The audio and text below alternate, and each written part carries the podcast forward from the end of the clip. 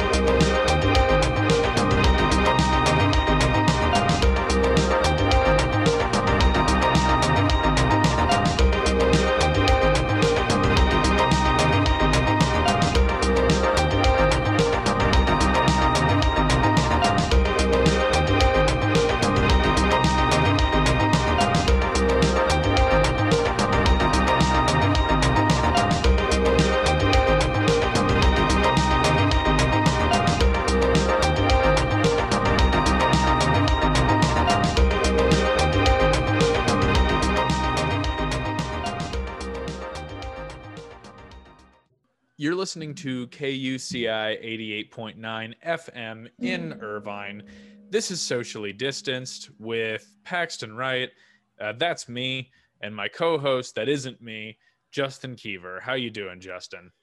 Hey, I'm doing okay. Um, as your as the listeners can probably hear in the background, there's a landscaping that sounds a lot like construction happening near my apartment. And let me tell you, it's been going on for five straight days. This is the quietest it's been in the last five days. It's been a nightmare. Oh, that yeah, that sounds that sounds great. That sounds great. Um, I are you? I, I I don't know that I've ever asked. Are you in a UTC apartment? I know you're in Irvine, but I Um, no, I'm in a I'm in graduate student housing at UCI, so I'm in uh yeah, I'm I'm there. So like technically on campus, basically. I see. Um, yeah, well, I was in a uh, a UTC apartment right before I uh, right before I graduated last June. Um, I'm actually breaking canon a little bit uh, on the sketch from last episode because the uh, the kicker at the end of the of the the bit was that I was living in a UTC apartment. For those who listened, it's quite an essential part of the show, and that was a lie, but it worked for the sake of the joke. So there's a little insider information on where I am, on what I'm what what I was thinking when I did that. Anyhow, I was living in a UTC apartment last June, and uh, uh, yeah, the last week or so was nonstop construction, and uh, to to the point where to the point where someone, not mine, thankfully, but my neighbor's window got broken, um, and and actually actually on my move out day i uh i had i moved everything out of my apartment and i I, I I went home, but I still had a few things left that I had to get the next day. So I come back the next day, and the first two stairs of my apartment, because I was on the second floor, are gone, and the other ones have been destuccoed, unstuccoed, whatever um, and was just sort of wooden slats. And I was like, uh, what's going on here, guys? And they were like, you you live here? And I was I was like, yeah, yeah, I live here. I'd like to get up to my apartment. And they're like, oh, we we saw you move out yesterday. We figured we were good to go. And I was like, no, I still got to get a whole couch out of there. Um, th- this doesn't really help me. And they were like, oh, sorry you're going to be done after today though right? And i was like yes. And they're like okay we'll hold off a day but you're going to have to you're going to have to traverse this large gap with that couch. So have fun there. And i was like great. And uh, cool. it was it was hard and it was miserable. And i would have uh, i would have appreciated a heads up that they were planning on t- removing my stairs before i left. But uh, alas alas, I was not given. I was not given the uh, the the the forward uh, oh, uh, notice on that. But it is what it is. I'm complaining about uh, uh, hardworking laborers uh, for a thing that happened uh, over half a year ago, which is kind of the most white person thing I could do right now. So it is it is what it is. Um, but yeah, Yeah. construction's no fun is the long and short of it. yeah yeah like i you know like my, my any issue i have is not with the people doing the work. It, it is with the fact that like Ver- that uh Verano housing has seen fit to uh eliminate all of the eucalyptus trees. Why? Why did they suddenly decide to just make irvine look a little worse? I don't know. It's uh they just want the town to look more like um ah this joke would land if i remembered the name of that movie with jesse eisenberg from last year where he gets like stuck in suburban hell. But uh the joke didn't land. Doesn't matter. Anyway, Anyway. we should probably move on to more important things. So it's been almost a month if not an entire two two days three days shy of a month since our last episode Mhm. um, because we have been continually getting preempted by UC's UCI's basketball games. It is what it is. It's nobody's fault, really. It just uh, unfortunately hasn't worked out for socially distanced the last few months. And we're actually not airing today either. But Justin, you and I just said, screw it. We should probably be making shows regardless. So this will be going straight to podcast. Uh, so th- this is this is exclusive to you lucky listeners who uh, are listening to the way most people listen to talk shows now. Um, so I- it probably isn't changing. Probably isn't changing the listening habits of anyone who listens to this show in the first place. All right, well, let's just let's just go all the way with it and say this is an online Patreon exclusive. That's right, we're launching a Patreon today. And if we can make more than five dollars a month, then we will start doing an extra episode where we talk about I don't know something. I I didn't think this through. We're not starting a Patreon. No one's listens to this show.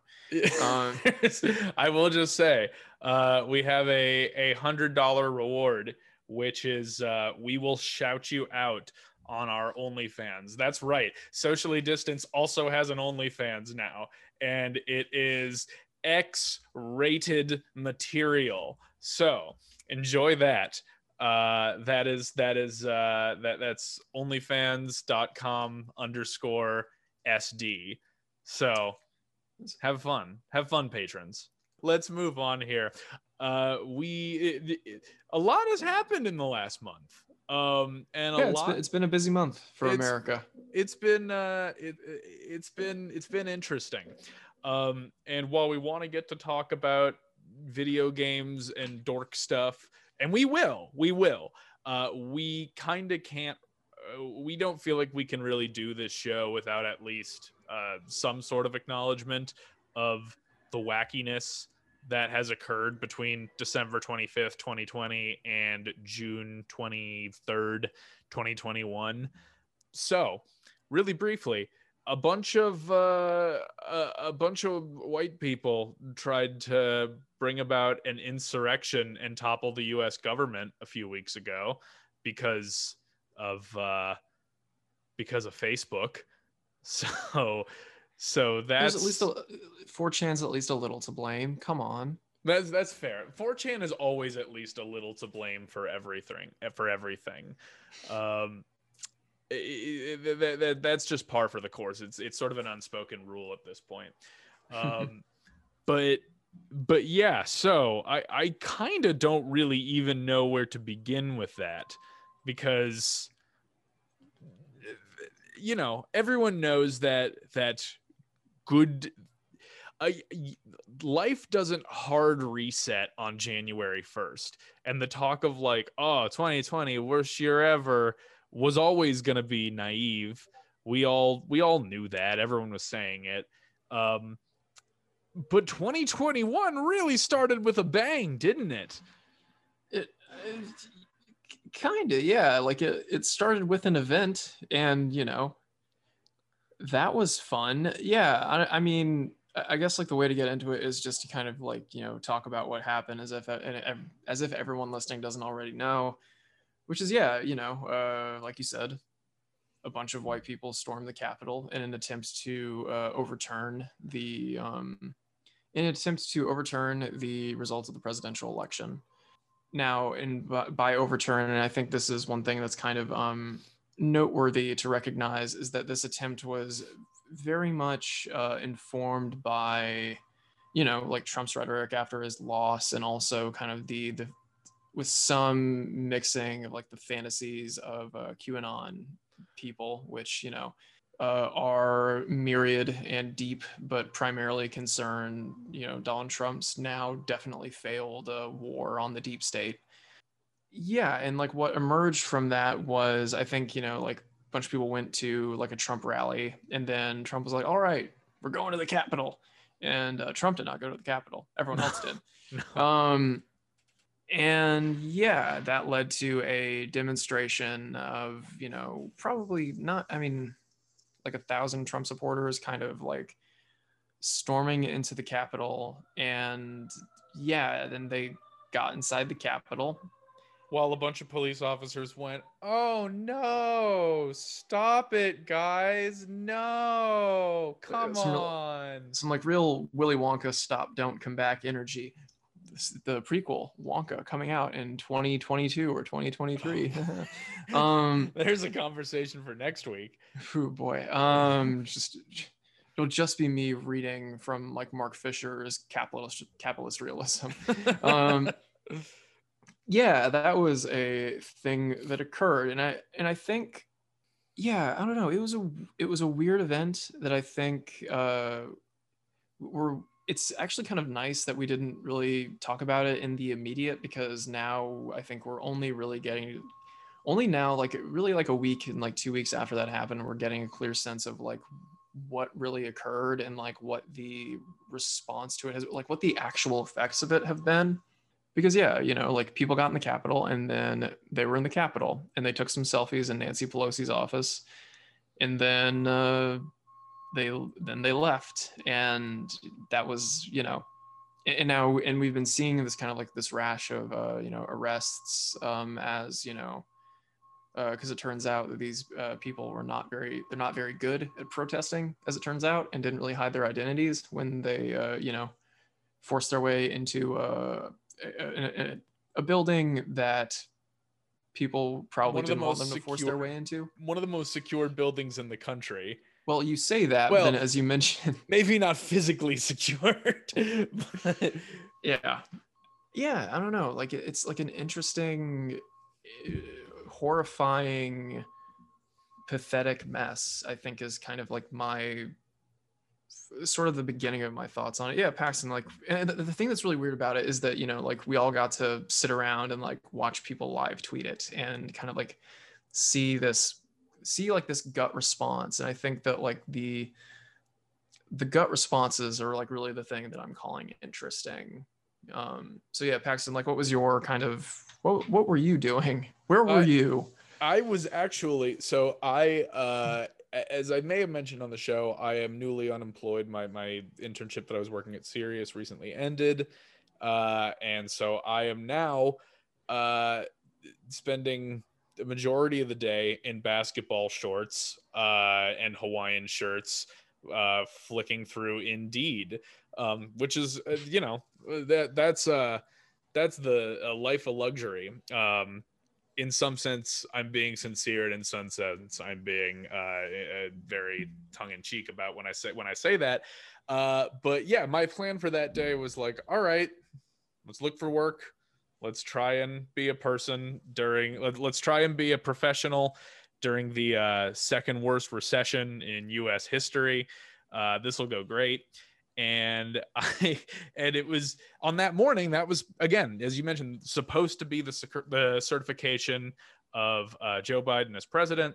And given the drama uh, that was sort of spearheaded by uh, senators ted cruz and josh hawley uh, among among several others um, that was stirring up so much controversy.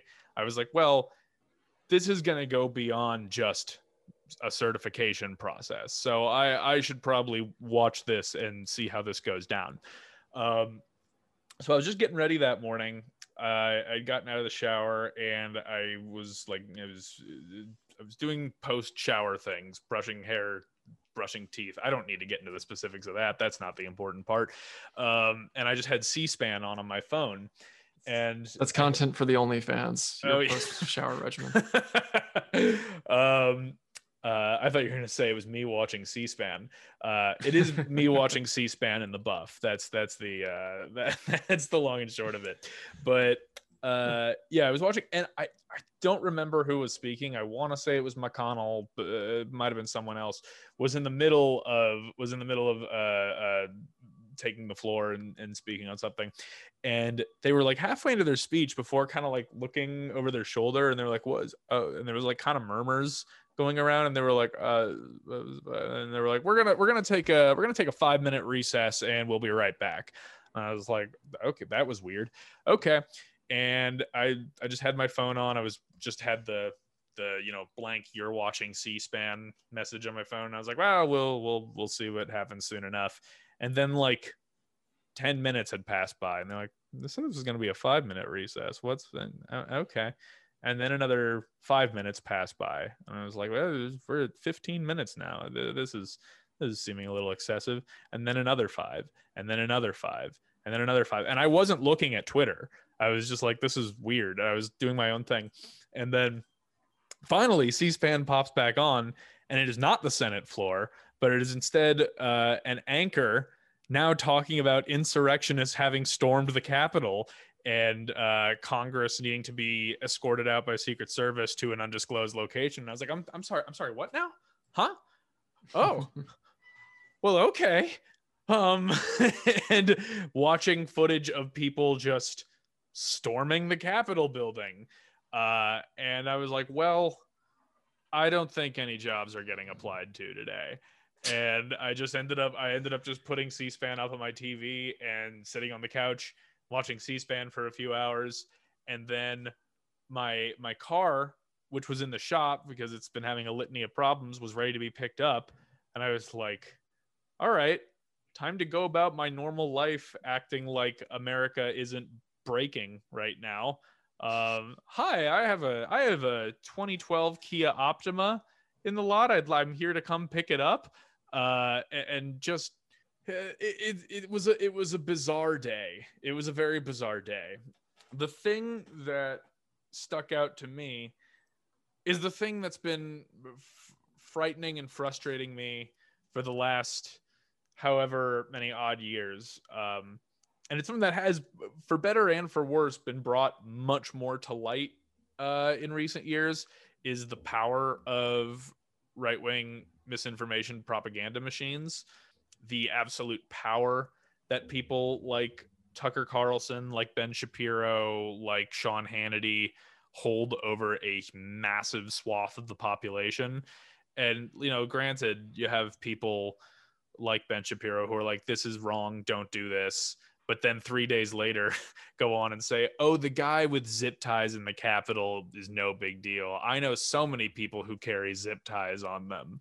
It's like, You do? You do? I I certainly don't, Ben.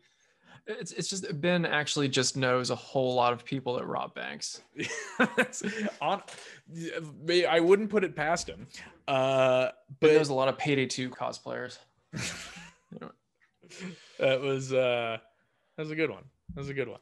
Um, but but yeah, I don't know, and it's something that has been one of the most concerning things to me this entire administration is the power of misinformation, which has been going on long before this administration. It's a huge part of what got us to this administration, and it's a thing that people were continually warning us about throughout Bush, throughout Obama, throughout Clinton, is the power of uh, of misinformation and the kind of sway it holds, particularly over people who have intentionally been a product of a gutted public education system, uh, who are deeply resentful, uh, who who are who are uh, ill-educated, naive, and manipulated by uh, by very callous individuals who know exactly what they're doing. Um, and and it all kind of exploded in one fever pitch right at the finish line, which was a it was a fascinating moment because I, I'm of the mind that like however you solve the misinformation problem, which a huge part of that comes from regulating big tech, but it's not the entire solution. It's far from it. Um, but however you do solve it, misinfor if there is a way to solve it, misinformation in my mind is the single root cause of every problem in America, basically, like in the world, uh, or, or most every hmm. problem. Uh, um, explain. That's an interesting claim that might dovetail with my thoughts on this. But yeah, because yeah, what do you mean? Yeah, I so I mean I think like when the science, just take one example, when the science overwhelmingly, overwhelmingly states that climate change is a real threat. It is here. We're seeing it already, and we're about to see it get worse. Uh, it is in our backyard. Um, when the facts state that that is an existential threat and is going to snowball and get worse, the fact that a massive swath of the population, mostly in the US, mostly in the US, uh, believes it to be a hoax and or and or believes it to not be the existential threat that the quote unquote libs say it is. Um, that's a massive problem, and it's propagated by uh, by media by media personalities who have a vested interest in keeping things like the fossil fuel industry alive, by politicians who have a vested interest in keeping the fossil fuel industry alive. Um, it, it's and that's that that is not to say that that is a problem that's exclusive to the right. Um, far from it, but it is far more prominent on the right. Um, that is the that, that's just one example. Uh, gun violence, massive propaganda campaign by the NRA uh, that believes that that is that is uh, touting the fact that the government wants to take away your guns uh, and the government wants to have unlimited power so you can't rise up. Uh, when in fact, the government really just wants people to stop taking AR-15s into crowded malls and murdering people. That's the that's the root cause. Um, so, uh, like again, not to say these problems would be fixed if misinformation is combated, because misinformation is already here. It's already done what it needs to do. Uh, but we wouldn't have so many of the problems that we had without uh, if it wasn't for easy and widespread access uh, access to this kind of information and that's what concerns me okay that's that's interesting. Um so because my kind of thought and like especially um especially in terms of the the january 6th uh thing let's call it is that um for me like the keyword there was ideology basically. Then again like ideology is really key to my academic work so maybe i'm just like predisposed to kind of think of things that way. But See, and for me, like misinformation and ideology are two interrelated, but I think are two very interrelated things, but two things that um, when you move from the idea of misinformation to ideology, what you get are like two very different solutions to a very similar problem or two very critically different framings.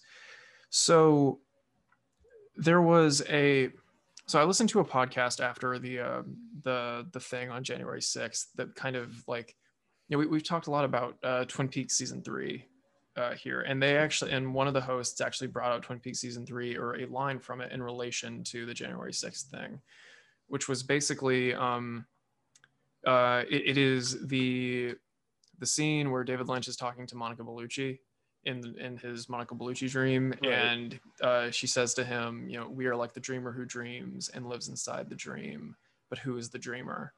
And the thing about like why that line was invoked uh, is that basically the thing about ideology is that you know it's it it is almost a form of misinformation in that it's like a misapprehension of the way the world is that then sort of then goes on to create the way the world is. And like it's like being you know it, is like occupying a dream and it's like occupying something that is half real that is you know um and then like you know but who the question of who is the dreamer is you know whose half real reality are you living inside of and the thing about like uh QAnon in specific, which you know, not everyone who's at this thing was a QAnon person, but like the woman who got shot was a QAnon supporter reportedly. And the thing about QAnon is that like there is there is an affect, there is a feeling that QAnon engages with, which is like this feeling that there is something structurally wrong with the United States, and it has to do with like the elites. Now, the fun thing about QAnon is that they th- that sense is i think fundamentally correct it's just that literally every single detail is wrong and like the but the thing is like the way qanon like gets its supporters is not through you know like one person saying this is the way things are and then everyone believes them. It's not just like you know it is not just the misinformation like the misinformation that like q hands down. It is the fact that basically like whoever was writing the initial posts basically produced this this kind of fiction that had all of these gaps that there is that is the construction. Um naturally right as i'm hitting the point um let's hear the thesis and the buzz saws. All right so the thesis that i'm going to try and yell over the buzz saws is basically what qanon does is it provides these posts that have all of these gaps that are completely incomplete that then people get to like take their you know their sense of the world and use q like use what q actually wrote as a framework and q you know the entity you know the anonymous entity that could be multiple authors whatever i think it was con- someone there's like some screenwriter who's accused of being q i didn't follow up on that huh but anyway, the point is, it doesn't actually have to do with that person. It has to do with the fact that like people could use Q as a framework to basically write their version of reality, right? And the thing that kind of happened on um, the the sixth was that like they this completely like fake reality, this like fake conspiracy that they've managed to build up for themselves, like through this kind of collective effort, suddenly like it became material because like that woman died for that. Um you know like died for this just this complete fantasy. And like in that one cop got like and then like that and the thing is like that kind of you know and the q is not unlike you know let's say more typical um uh, right-wing ideology in this way in that it like you know it produces a world that is you know at odds with the kind of like th- these like things that we understand that I think we want to understand as being just like true about reality. Uh, like, you know, COVID 19 is real, for example, global warming is real. Like these things are happening and they're having these effects. But, you know, like people, you occupy a reality, a way of living that is incompatible with that in some in some fundamental way. And the thing is like i think that like it goes deeper than just having the information. It's you know about developing a framework that allows for that information to be received at all. And i know it's a subtle difference but i think the thing that happened on the 6th was like then suddenly that fake world became very briefly real because it had these material effects like you know both q ideology this right-wing ideology it all kind of coalesced to produce this like real violent event that ultimately i you know like the amount of the extent to which like democracy was really at threat is i think you know debatable but like there were lives lost due to this and that was a real that was a very real thing that happened because of this completely you know this this framework that people have that orients them toward a fake world. Yeah. I don't know no, no, I, I think you're absolutely right. We actually do really have to wrap up in a second here. Um, but I will just say my, my last point to that, which it does sort of go hand in hand with yours. When I say disinformation or misinformation, I, I know there's a difference and I don't remember what F- fake, fake news. Um, but uh, when, when I say that that is uh, the core to all problems, I, I agree that more, more aptly it is ideology. The problem with misinformation is that it, it exploits and accelerates that ideology to a, a radical extent and, and makes it worse. I agree. Um, Yeah, so I, that that's that's more my intention. So I do think we're on the same page about that. Uh, and also one last thought that I just I, I have to say because it has been on my mind a lot. And you kind of mentioned something uh, uh, similar to it. Is I was watching popped up on my Twitter feed the other day an old clip of Donald Trump from like 2012 or 2013, long before the presidency, of mm. one of those weird vlogs he did in his office where he just used to yell at a at a camera on a uh, tripod about whatever. And it's just Listen, listener Paxton is doing the Donald Trump hands as I, he's I, saying this. You should know I'm doing yes, I'm doing the hands uh, and it's just it's just him going like hollywood is out of control. They're making ghostbusters with all women. This is this needs to stop. What is going on?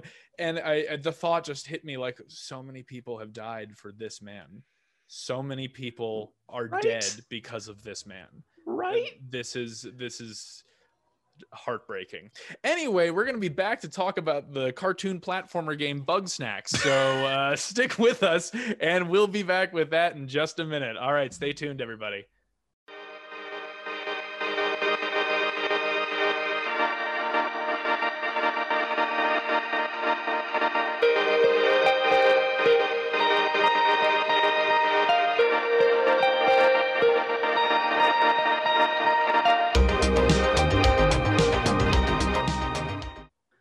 Listening to KUCI 88.9 FM in Irvine.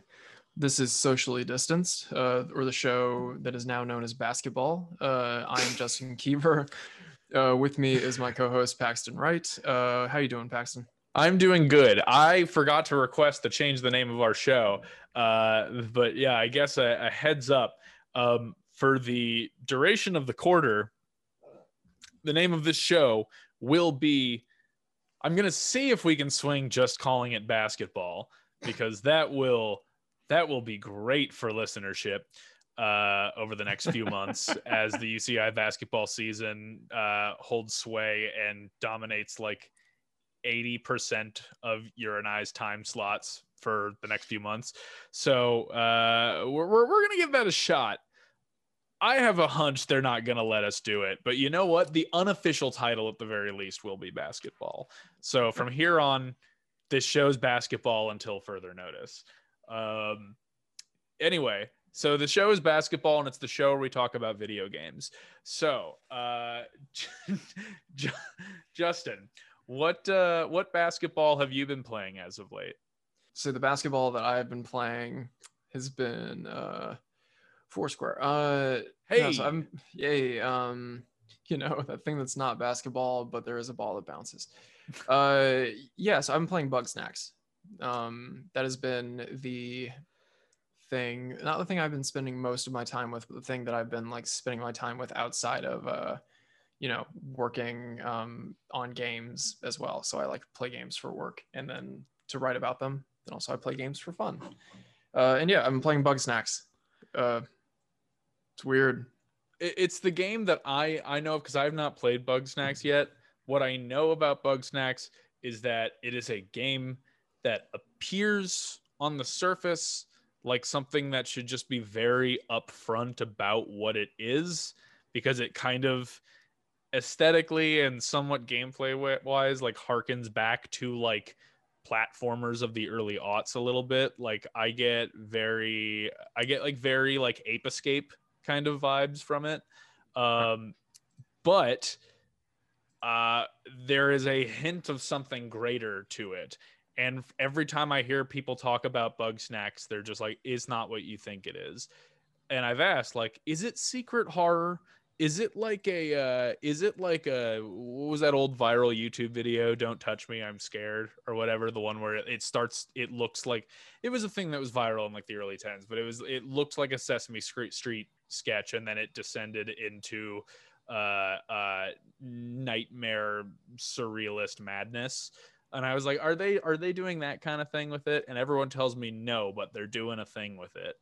And i am so curious to know what said thing is because again on the surface it doesn't look like there should be much to it but there clearly is something more to it.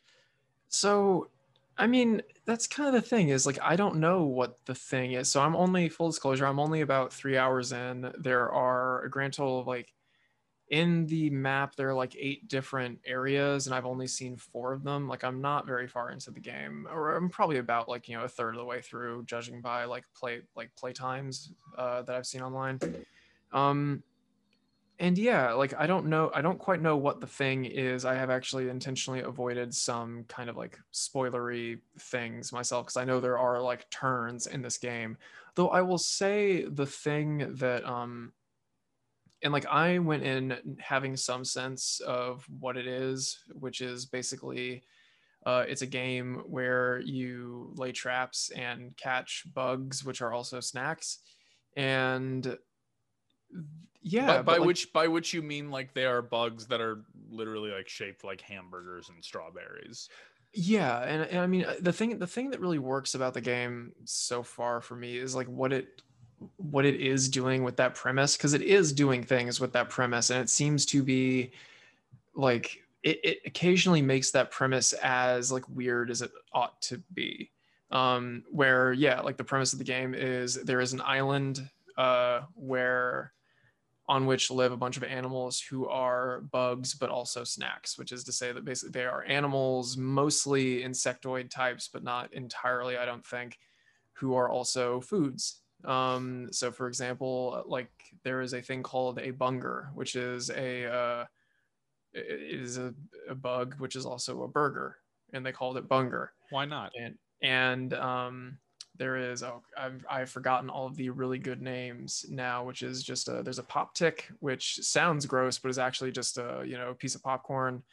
Uh, there is a jalapeno scorpion uh, yeah, it's just like there there is a really angry crab thing called a spuddy, I believe. Um, and yeah, so the thing that's I think important to know, the thing that's important that it's important for me that you know, Paxton, that bug snacks are weird for the world of Bugsnax. Like this is, you know, it takes place in some other place that is not here where the primary form of sentient life is a thing called a grumpus, which you know basically looks like um, a like a race of beings that basically look like handmade teddy bears. You know, just sort of like sock puppet type things that are you know very um, with big mouths that are both like cute but also uh, kind of awful to look at, but also cute.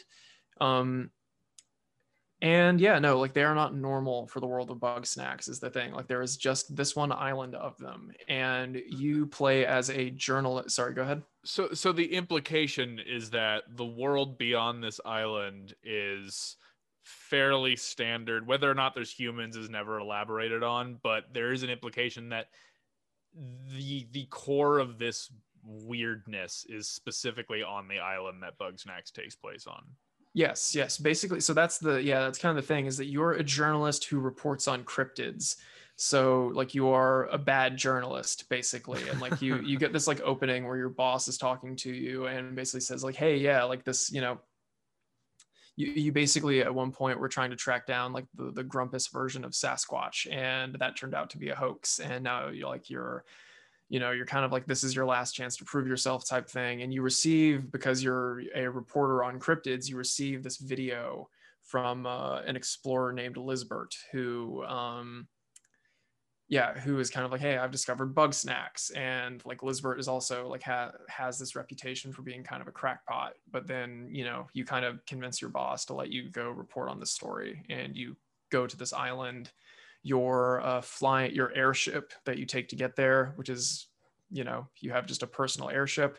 Uh, and every I will just say every word, every other word of this explanation is like uh, okay, okay, so cryptids, so strawberry bugs, airships. Okay, mm-hmm. like it's it, the, this is clearly um I don't know for lack of a better term a creative game.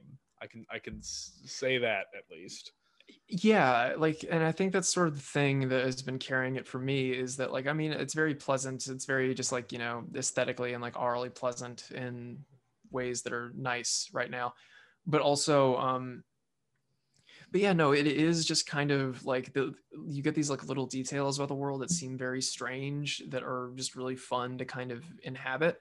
And so you fly your airship to Bugsnax Island, you crash there, and more or less you arrive, you meet the mayor who is played by um, I should have looked his name up before recording this conversation, but it was played by the voice actor that played Ryuji in Persona 5. Oh, nice. Um, and uh, that is a big hook for me because every time I talk to this character and go, it's Ryuji, basically playing Ryuji again, but now he's a Grumpus. Um, now he's a Grumpus and he has a strawberry for a hand because I fed him something. Um, that uh, there's a you're getting a res- I'm getting a response on Paxton's face that maybe suggests that he didn't know that that was a. Um, I mean, I know I know about Ryuji. I played Persona Five, but uh, uh, th- again, again, it is. This will be very interesting to listeners um, to hear this because I, as someone who have not played this game and has only seen a few trailers, basically, am being bombarded with the strangest assortment of nouns that I, I just like. I I can't help but have my like like be a little slack jawed upon hearing this. Just like, I mean, lay it on me. I love hearing it, but know that this is hard to keep up with. And that's not your fault. It is nobody's fault. yeah, There's yeah, like just a lot to take in. well, yeah, like I'm really, I'm really trying to like lay on the weirdness here because the It's working. Okay good um because the thing is so yeah like you know you get there and then basically like the the main hook is um Lizbert has gone missing the person that you know sent you that video has gone missing um and also there is like a small civilization on bugsnax island um that which might not actually be the canonical name of bugsnax island but i'm calling it bugsnax island. Uh and yeah so there's a small civilization that's basically scattered across the island like there was a Lizbert left and like things kind of fell apart and uh now like what i'm doing right now is trying to like find everybody and convince them to come back. You kind of get like roped into helping these people out basically on your search for ostensibly on your search to liz for Lizbert to you know interview her and kind of like get a sense of what the story is and what exactly bug snacks are. And yeah that's so that's basically the plot setup is where is this person also like track down these other people and you know do what they tell you to do so they're so they can be convinced to come back. And then you like they get back to the uh the main civilization you interview them which was just this like basically this brief kind of like series of conversations.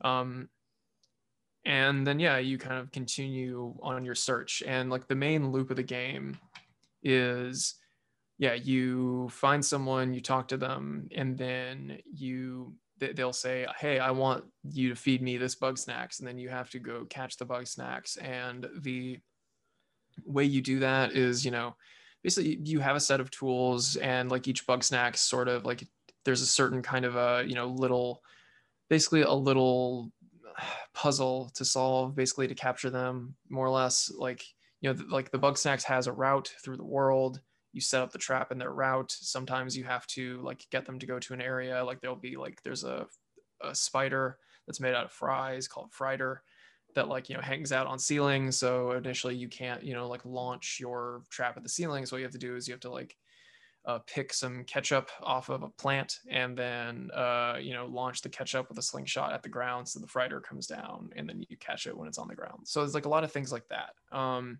a lot of kind of like very very like clockwork sort of puzzles where it's like okay like there is this bug snacks in this area. I need it to you know i need to do xyz to catch this bug snacks. And it tends to be very simple. I mean like the a thing about Bugsnax that you know i think this uh, conversation should sort of include is that this is a game for kids. Like it is like it's, it's a kids game. Now the thing is though like young horses um i'm want to check this but young horses like first game was octodad i believe Oh, oh yeah, I forgot. I totally forgot that this is the uh, the same people behind Octodad. Yeah, yeah, yeah. I just confirmed this is the Octodad studio. And Octodad, uh, you know, despite its like somewhat confusing T rating that I think it has for some reason, um, is is also a kids game.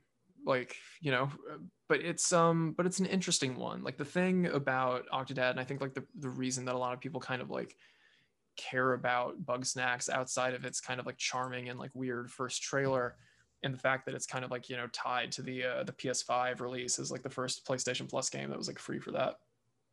Like outside of that, it's because you know Young Horses made Octodad, and what you got with Octodad was this like a physical comedy game that is about passing that's about kind of you know in ha- it's about like you know making your making a body work in a way that it's not supposed to work in order to pass as like a certain you know social type as you know to pass is kind of like the you know an american dad. And like that uh and that resonated with people i think like that kind of the fact that basically yeah it's a physical comedy game about you know passing like really did resonate with people. And yeah so Bugsnax um does not lay on the mechanical metaphor as heavily as um, uh, as Octodad did. Like Bugsnax is, it feels weird that I keep on like describing things in terms of like a Fallout, but it's like it has. It reminds me a little bit of a Bethesda RPG, but for kids in a certain way. You know, it's in first. It, it's in first person um, but you can look down and see your like little teddy bear body and that's pretty fun. Um, it's a first person game where a lot of it is you know like you talk to people and you get in like very li- short little dial like very simple dialogue kind of you know tree options with them.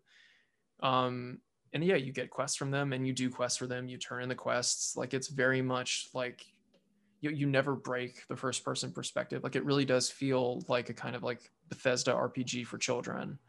And as such uh there's like a part of me that like has this weird this is to sound very strange but i had like i at one point while playing this had this like weird kind of like dad fantasy of like it'd be really fun to play this game with like a six year old like to basically just because like it does like because like it has this very sort of uh, cutesy almost nostalgic vibe to it where the the moments where like there are kind of like uh scenes that are happening like ambiently or there are like little like corresponding details that line up that seem you know um that give the game life it's it's like it's very cool and it like reminds me of like little thing like little like storytelling techniques that i noticed when i was six before i really understood how games worked like you know when i was playing like you know other stuff and i'd go like oh that's so neat that like oh this person you know um they're like oh like th- like this little conversation is happening like these two characters are interacting and like i don't know like it's very um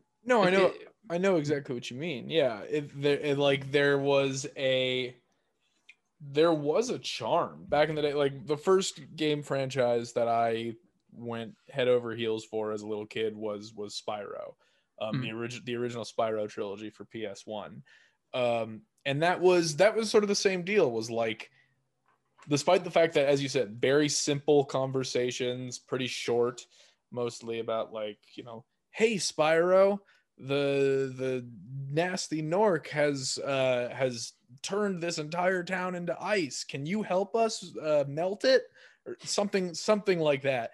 But there was still a charm to be like, oh, they're talking. They have like a, a mission here. There is there's like this feels like more of a world than just getting from point A to point B. It did when I was seven and six. And I've gone back and recently replayed Spyro with the Reignited trilogy. And the game still plays great, but obviously there's not much there in the way of riveting storytelling.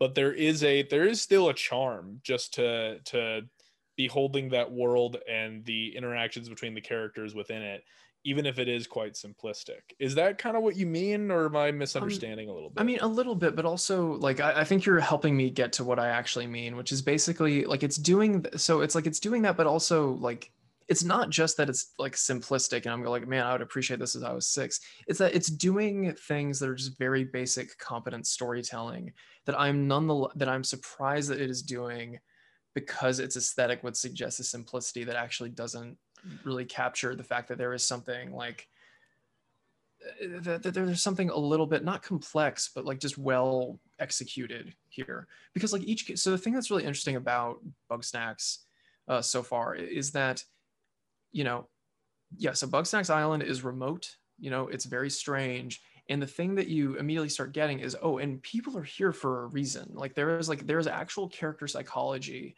that um, kind of explains why these specific people have come to this island. It's not that like they each have a dark secret. It's just that like each of them, you know, is uh, I mean, it's an island of misfits, basically, except for one farmer who I think just like doesn't want to get taxed by the government. Um, but um, but nonetheless, like you know, like that's kind of a joke. Like so, there there is like something. It's not that they're complex characters, but it's not just that like they're you know uh, caricatures either. Like you know, these are people who are very kind of uh, they're definitely of a type, but there seems to be a reason why they're here and it seems like bugsnax island is this like it is a place where people like yeah like people leave like you get the sense that like these are all people that like needed to or really wanted to leave society for one reason or another and like that kind of undergirds the whole like bugsnax experience. And also just like the voice acting is really good. Yeah. Like it is it is really well voice acted like shockingly so. Um and well, it sounds like it sounds like it almost it almost feels like you have a character in there that's trying to avoid uh that's trying to avoid being taxed by the government and a society that is based on trying to uh abandon modern society. It almost sounds like it's like a a child friendly version of Rapture just like a what is supposedly a libertarian paradise that is actually a bizarre nightmare. Um, I mean, I, I know, know. Like, I I'm I'm jokingly like, reading too much into that, but and I'm I'm now just kind of going like, is it a libertarian? Is it a libertarian paradise? I don't. Not sure. Um, I don't know. I'll say that's the thing. Is like I'm not like I wish I was a little farther in, but um, unfortunately work got in the way. But there's this um, yeah, like it uh you, there is yeah so you have this like really kind of like well realized character psychology. The gameplay is you know simple but like like simple in a way that's kind of nice where like the systems are very simple and it feels like a sort of stripped down like a very stripped down kind of rpg or like a stripped down um I don't know, like just a stripped down adventure game where it's like you can everything fits together in really obvious ways and you can kind of intuit all of this and like there is some challenge but like it's never it doesn't feel like overburdened by like complex systems. And so it's like you know kid kid friendly i'll say it's also very chill for someone like me who keeps on bouncing between like this and like pathologic which you know is a fairly systems dense and like really kind of a atmospherically dense uh, survival game uh, mm-hmm. uh, that I've been like trying to write about. Um, and like Bugsnax on the other hand has this like really like chill kind of like you know electronic like just like synth like not even synthy but like just this very very chill uh, soundtrack. It's just chill vibes like the whole way through. Even though there's still like a little bit of horror, like the fact that when people eat Bug Snacks, their limbs change into foods and no one seems bothered by this. That was that was in the initial trailer what gave me the impression that this might be something like uh, Frog Fractions or something, where I was like, "This is a horrifying idea," and everyone seems totally chill with this. I is there something here? Like, is there something to this? But th- it's. Go ahead. I was just say I, I think there is. Here's the thing. So like the people transforming is weird and i'm like i have this like really horrible feeling it's going to end up ending like troll 2 somehow. Um you're gonna have to elaborate on that one. Okay so from my understanding the ending of troll 2 you know like the famous bad movie like the thing that really is awful about troll 2 is it also has an incredibly depressing ending it really the, does. Yeah so like the, the fan you know like the, the family gets away and then they find that like their fridge is fully stocked or whatever and they eat the food and they all become you know like what, what happens to them? They all they turn into spinach. yeah, yeah, like they all become food after eating the goblin food, and like I keep on like looking at this, going like, okay, so these people are becoming food. There's a decent chance they're becoming food in the service of something. I don't know that I don't think it's like really building to that, but there is this kind of like part of the story that's uh, kind of unfolding for me now is you know there are a bunch of like cave paintings on Bugsnax Island that are suggestive of a kind of a you know a grumpus population that had some relation to what appears to be like an uber bug snacks which is the thing that knocks you out of the sky in the beginning of the game and I just like look at this and go like, okay. Uh, also, you are the only person who is like allergic to bug snacks so you cannot eat bug snacks which means that there is like something about this like th- th- there is something about this transformation that this game cannot let you be a part of, and I Oh. think that that anyway.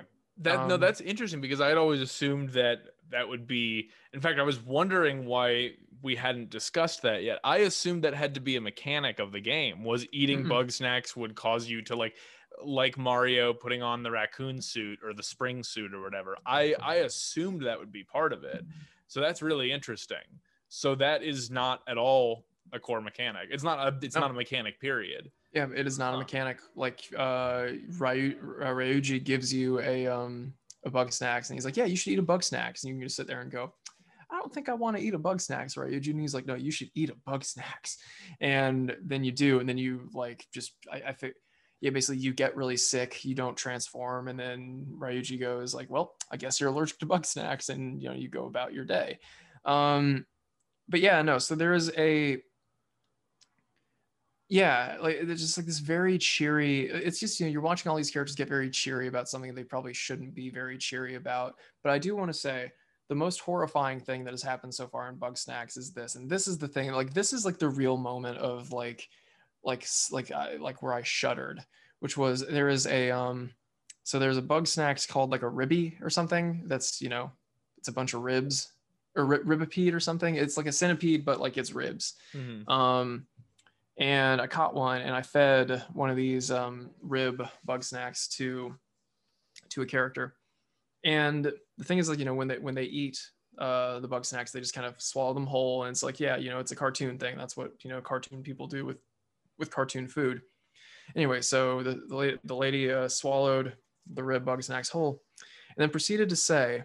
Oh, weird. It only looks like it has bones, but it's actually soft the whole way through and like that i just like heard and like was just like oh no oh no uh-huh. and, and like that like like what what that suggests about like what the bug snacks are as a as as a being as like a species as a kind of thing wa- was just so like you know incredibly repulsive to me because I was just like, no, like so that, that then they're not food. They are things that take the appearance of food that maybe mimic the taste of food, but they're that is fundamentally that is not just animated ribs. Like this is not, you know, some kind of like junk food heaven.